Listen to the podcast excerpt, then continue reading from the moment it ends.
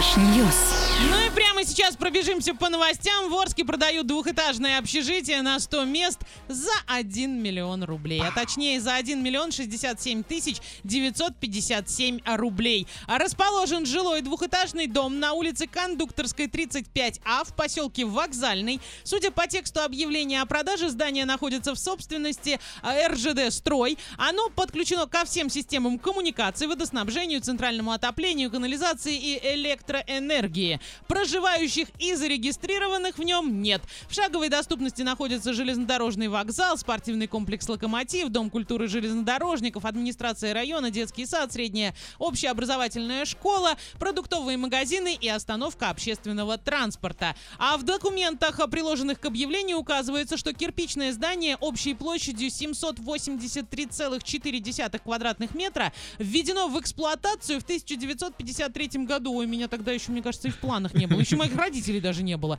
Двухэтажное общежитие рассчитано на 100 мест.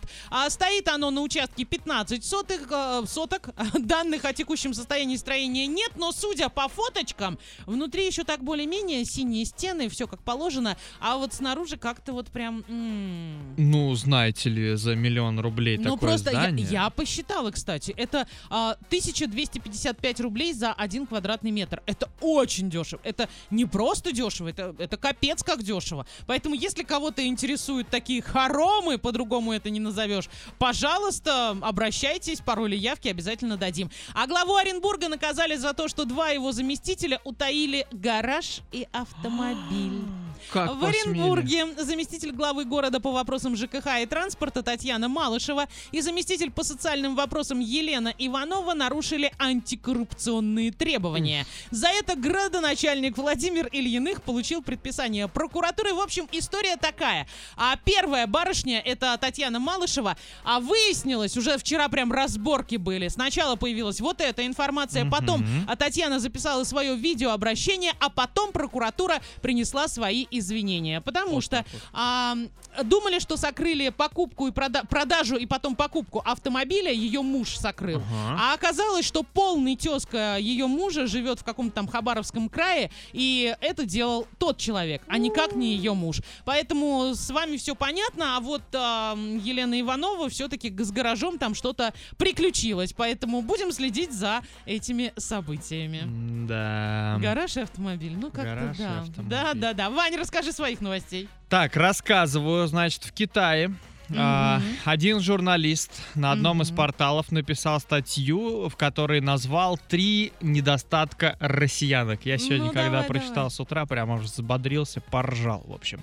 Значит, как отметил автор материала, внешность россиянок, привлекающая мужчин всего мира, в том числе из Китая, это очень загадочное явление и, соответственно, вместе со стереотипами про медведей и так далее. А также он отметил, что браки с ними заключаются редко по 3 вполне реальным причинам, и так берем блокнотики, записываем. Первое препятствие к браку с россиянкой, по мнению китайца, это различия в менталитете и культуре. Но здесь как бы все нормально, в этом, в принципе, ничего такого нет. Здесь про любую, в принципе, страну, можно так сказать. Слушайте, у меня есть знакомая из Орска, которая выходила замуж за китайца. И все было в порядке. Ну, они развелись.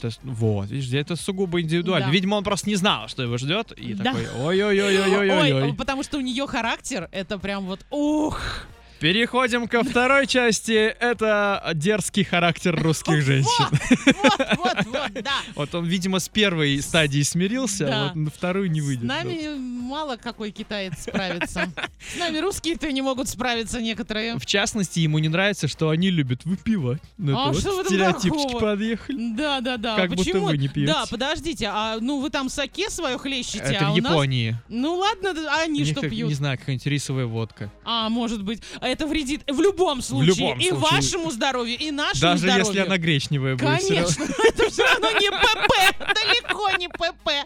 Вот не молоко, кстати, я недавно попробовала. Ну, кстати, мне зашло. Да? Мне нормально, да. Главное, я взяла сначала обычное овсяное, не молоко. Вот мне оно понравилось. А когда я решила разнообразить это еще с фруктами купила, вот это уже было не очень. Поэтому, если вы экспериментируете вот с такими напитками, вы не думайте, что они у вас полезные, а у нас, если она там А на чем, кстати?